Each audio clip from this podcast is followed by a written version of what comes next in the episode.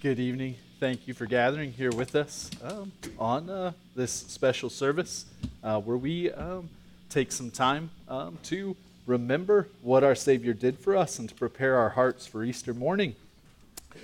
We'll be in the book of Hebrews 6, and we'll be there uh, in the first half here tonight for Good Friday, and then we will look at the second half on Easter morning. So, tonight, as we start, I'll remind you just where we've been Last Sunday, we looked at the end of Hebrews 5, and we saw the author paused from teaching about the priestly order of Melchizedek to address a matter in the church. He tells the church that some are struggling to understand the depths of this concept because they have become apathetic in their pursuit of spiritual growth. In our text today, he urges them not to take this challenge lightly because apathy toward God can be a symptom of a far more fatal condition and this begins in the first two verses of Hebrews chapter 6 when it says this Therefore, let us leave the elementary doctrine of Christ and go on to maturity, not laying again a foundation of repentance from dead works and of faith towards God, and of instruction about washings, the laying on of hands, the resurrection of the dead, and eternal judgment. As a gospel people, we need to have the gospel take hold of us deeply and tightly. Rightly understood, the basic truths of our faith should launch us out into a journey toward deeper communion with God. Here in this text, when he talks about, therefore, let us leave the elementary, of doc- the elementary doctrines of Christ, he is not minimizing the foundational doctrines of who Jesus is, but he is saying that the truths, the basic truths of the gospel, should cause us to leave, or perhaps a better term might be launch out into the deeper waters of understanding. In this way, imagine the gospel as the fuel that launches the ship. If it is effective in igniting our regeneration, rescuing us essentially, then it causes movement. And like fuel, we never cease to need it as we travel onward, as we run the race to which we have been called. Thus, the author's challenge is not to move past the gospel, but that the gospel, the good news that God so loved the world that he sent his only son to live a perfect life and to die a brutal death, so there would no longer be condemnation for those who are his, but everlasting joy in him and through him. The truth of the gospel is bearing fruit and growing and will continue to move us onward towards spiritual maturity. The opposite of this, here in this text, is described as laying a foundation again. If we have been regenerated, if we have been made new through the truth of the gospel, then the foundational truths of the redemption to which we hold, one of which we celebrate tonight, have opened our eyes to the glory of God and who He is. This is salvation. This means we don't need to be saved again. On the cross, it was finished once and for all. And the author of Hebrews asserts that instead of allowing the gospel to grow and to stretch them, moving them forward on their journey with Christ, some in the body are trying to lay a new foundation. And they're doing this through returning to their old religious habits, including, he lists four sets of things. He says they're re- relying on dead works. These people here in the church that is being spoken to through the book of Hebrews, they had a religious history and they were prone to run back to that the legalism to which they knew. Judaism places a high value on works, as do basically every religion. The gospel, however, requires that one accept a foundation which they did not and cannot build. He tells them that some are trying to lay a foundation again through the washing and laying on of hands. Again, ceremonial washings and laying on of hands were critical components of Judaism, and these religious rituals provided momentary comfort, but ultimately they were hollow and empty apart from Christ.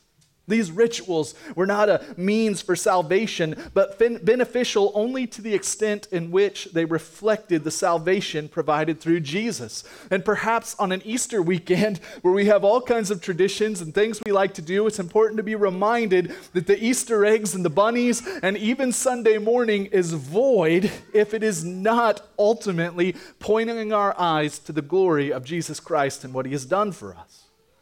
He mentions the resurrection and eternal judgment. This one seems a little peculiar. To clarify, the writer is not referencing the, re- the resurrection that we're going to celebrate on Sunday. And in a way, that's the whole problem that he's pointing out. He's referencing the never ending Jewish debates on the resurrection and eternal judgment that were surely part of their previous experience. The Pharisees and the Sadducees had endless debates about resurrection and eternal judgment. Essentially, the Pharisees were more conservative in their view of uh, the scriptures that they had, and they believed there would be a resurrection of God's people. The Sadducees absolutely did not believe this, and there was intense debate about it. Both Paul and Christ in scripture are confronted by the Sadducees on this point. These people are finding their identity through religious infighting that was a part of their previous life. And if you haven't been on Twitter lately, that's still a thing that people do. And this fight is ridiculous in light of all Christ had done. And that's the, the, the point the author's trying to make. Resurrection's not a debate anymore by the time Hebrews is written. Jesus has already proved that. Why are they still clinging to that? Ultimately, in each of these things, the church is clinging to their religious past and trying to build foundations once again. But God desires them to move onward, to be launched forward by the truth of the gospel, and to grow in his likeness. And the author seems to believe that they will if God permits. And that's what verse 3 says. And this we will do if God permits. As the author of Hebrews said in chapter 5, we are prone to becoming dull of hearing, meaning the ultimate enemy of enthusiasm is time. And as time goes on, we become apathetic to hear the truth of what God has said. And as a result, it becomes easier to rebuild religious foundations than to grow our roots deeper and deeper into the rich gospel soil that we have been called to.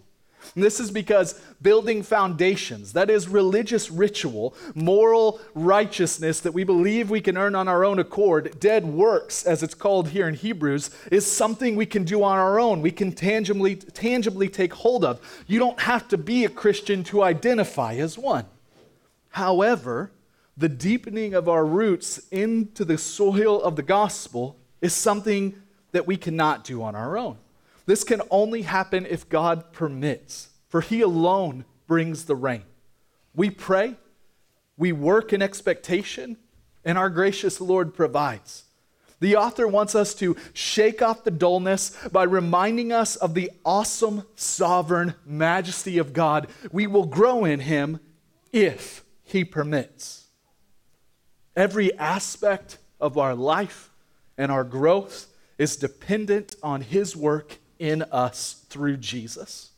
The most gracious thing our Lord can do is take away from you whatever He must, so that you might depend on His strength and stop trying to build foundations on your own. And this is many times what suffering is is the Lord in His grace stopping us from building foundations on our own and reminding us of the means by which we have been given strength, and that is Jesus Christ. Some, however, are permitted to do just that to build their own foundations, to go their own way, and to seek that which they ultimately desire. And this is what's described in verses 4 through 6, where these sombering words are written. For it is impossible, in the case of those who have once been enlightened, who have tasted the heavenly gift, and have shared in the Holy Spirit, and have tasted the goodness of the Word of God and the powers of the age to come, and then have fallen away, to restore them again to repentance, since they are crucifying once again the Son of God to their own harm and holding him up to contempt. The author warns us here that some will see the truth. They will feel the radiance of God's grace and they will choose to reject it. This person is described as having been enlightened. This means they have heard the gospel and they've even responded to it in a positive way. Perhaps they've been baptized, but they have failed to believe it. They have failed to put their hope in it. It has failed to regenerate them. They're described as having tasted the heavenly gifts.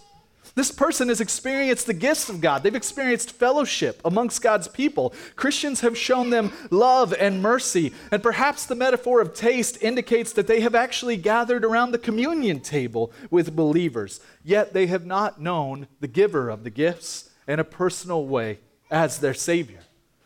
This passage says they have shared in the Holy Spirit. And this is a peculiar one. But what this isn't saying is that the Holy Spirit dwelled in them. For the one in whom the Spirit dwells is secure forever. We know that to be true based on Scripture. However, a man can experience the gifts of the Holy Spirit by being in the midst of those in whom the Spirit does dwell. And in this way, they share in the Holy Spirit, but they do not depend on Him. We see this in the story of Simon the magician in Acts chapter 8, a man who seems to have sought after, uh, even sought to be discipled by the apostles, but ultimately we see that his heart is not as it seems in that chapter. Then these are described as those who have tasted the goodness of the Word of God and the powers of the age to come.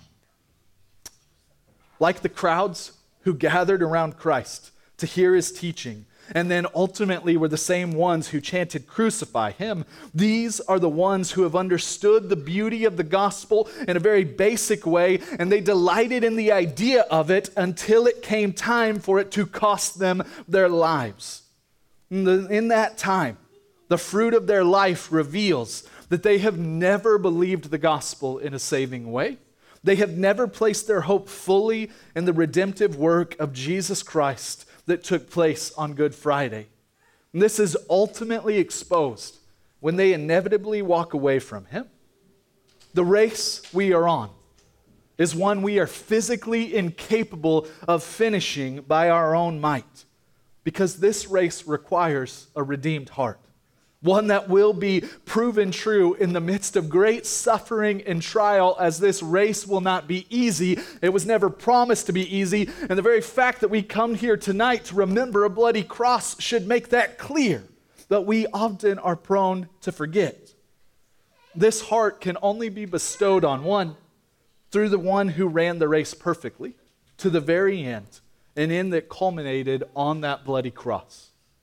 For those who are his, he promises that He will carry you to the finish line. Broken and bleeding? Absolutely. But on the other side of the finish line, we will be made new once and for all. Sadness will be no more, and all will be as it was supposed to be in the beginning. Scripture is warning us here on this Good Friday warning, however, that some will begin this race, but they will refuse the help that is offered them by Christ, choosing to rely on their own strength. This person will grow weary and they will stop running toward God. They will inevitably take an easier path. And when one experiences the goodness of God and they choose to reject Him in this way, this person takes part in the events of Good Friday once again. Only for this person, there is no good that comes before that. This is not Good Friday for them. In this day, because Easter is not for the one who has rejected Jesus. The author is saying that this man who celebrates the risen Christ amongst the body, but then turns away from him, is nailing him right back to the cross from which he stepped down. This is because Jesus died to make us pure and holy. Our sin has been exchanged for his righteousness. When he allows one to see and experience this purity and this holiness and to be in the midst of it, and one is allowed to come around the table and eat of his flesh and drink of his blood, and after this, they reject all that the cross has purchased, they are aligning themselves with the ones who put him there to begin with. And this person, like Judas, looks to the world, looks to his flesh, looks to all that his hands have made, and says, This is greater than Christ. The promises of Satan are greater and of more value than the promise of God. And in making this declaration, they choose to stay and make their home amongst the crowd, chanting, Crucify him. For us, the events of Good Friday are a crime worthy of eternal consequence. And if Christ remains in the grave, this would surely be our fate. For those who deny Christ, he might as well still be in there, for they have rejected the righteousness he purchased on that dark night. And verses 7 and 8 describe this distinction this way For land that has drunk the rain that often falls on it, and produces a crop useful to those for whose sake it is cultivated, receives a blessing from God. But if it bears thorns and thistles, it is worthless and near to being cursed, and in the end, it is to be burned. Does the land that is my life bear fruit? The Christian must regularly be asking this question. If my crops are pretty sad right now, the author of Hebrews is writing to tell you that you do not need religious legalism. You don't need to try to build foundations again. And you need not despair. What you need is to rest in the finished work of Christ and to walk with Him and to allow Him to guide you and carry you forward, to acknowledge Him as King of Kings and lay all things down at His feet. Through His Word, He promises to provide comfort and instruction. And He promises to teach you to discern what is good and evil through the very gospel truths by which you were rescued. And this gospel rain, verses 7 and 8 tell us, will produce a crop in you that is beneficial for Christ's church. He will use you. He will use you in a way that is beyond what you can imagine through what He chooses to do in you as He grows you in the truth of the gospel. He desires to work in you, but you must be willing to repent in the moments when you are dull of hearing. Because the journey of spiritual growth is not easy, but it is eternally worth it because of the price that was paid on that cursed tree. If you are a Christian this morning, you need to soak in that rain of God's word. You need to work those fields of your heart and remove all of the thorns and thistles, identifying them, allowing them to be identified, and rooting them out to the glory of God. And you need to put your hand to the plow, expecting an abundant harvest because it's been promised. This is Christian maturity. But for the fields that bear no fruit, only thorns and thistles. That is a place of death and judgment that this verse tells us is a cursed land. Only the Lord can provide the rain needed to sprout life from dry ground. Call on the Lord, pray for the rain, and He tells you He will provide. As we close this morning, I want to offer you a warning and a promise. Christian, this night is only good if the check that was written on Friday night cleared on Sunday morning. And if your salvation was purchased through that resurrection, it means your life should reflect resurrection, continual death to self, continual growth in Christ. If Jesus Christ is not the Lord of your life, if you have tasted and experienced His grace, but you refuse it, even in a way that might look super religious, then there is nothing good about this night for you. For you will answer for the greatest crime creation has ever known.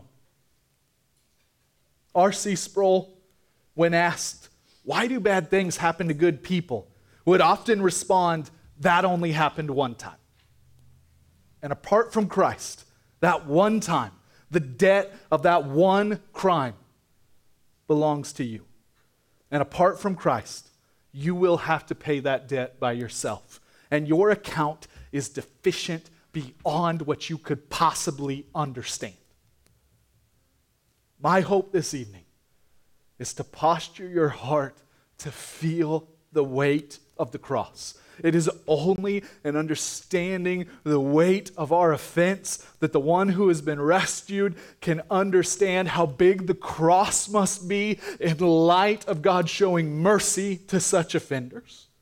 Growing in the gospel is both growing in my awareness of Christ's love for me, while also acknowledging the shadow of death, which is the truth of my offense that was that my de- very dependence upon Him is a result of. Only through feeling the weight of Friday's darkness can we feel the glory of the light that bursts forth on Sunday morning. That's the whole point of this evening. That's why things are set up the way they are. If you're a visitor here, we're not an emo church. It'll feel very different in here Sunday morning. But tonight, I just want you to sit for a minute and feel the darkness of Good Friday. And to that end, however, I want to leave you with verse 9 as we enter into a time of prayer. Because what I've shared with you, the feeling of today, is not the end of the story. For in verse 9, we see a transition beginning in Hebrews 6. And he says, Though we speak in this way, yet in your case, beloved, we feel sure of better things, things that belong to salvation.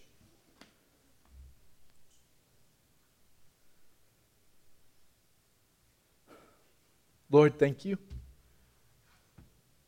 Thank you for this night that we could come together. We could remember the cost of our redemption. Surely you have borne our griefs, yet you did so without sin. Lord, you took our sin to the cross. The cross that rightly belonged to us, the cross upon which we should have hung. And you hung in our place. You bore the fullness of all of our doubts, our insecurities, our lies, our backbiting, our hatred toward a brother. You took all of that upon your shoulders and you drank that cup of wrath down to the dregs. And this evening we come and we remember and we thank you. And as much as we thank you for the glorious truth of what you did on the cross, we thank you all the more for Sunday that is coming.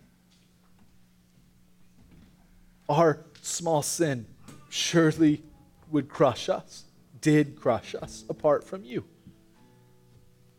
We had no hope aside from you. Yet you bore all of that to the fullest. And because of that, we look forward to a celebration on Sunday and then a greater celebration in the day when you come and you make all things new.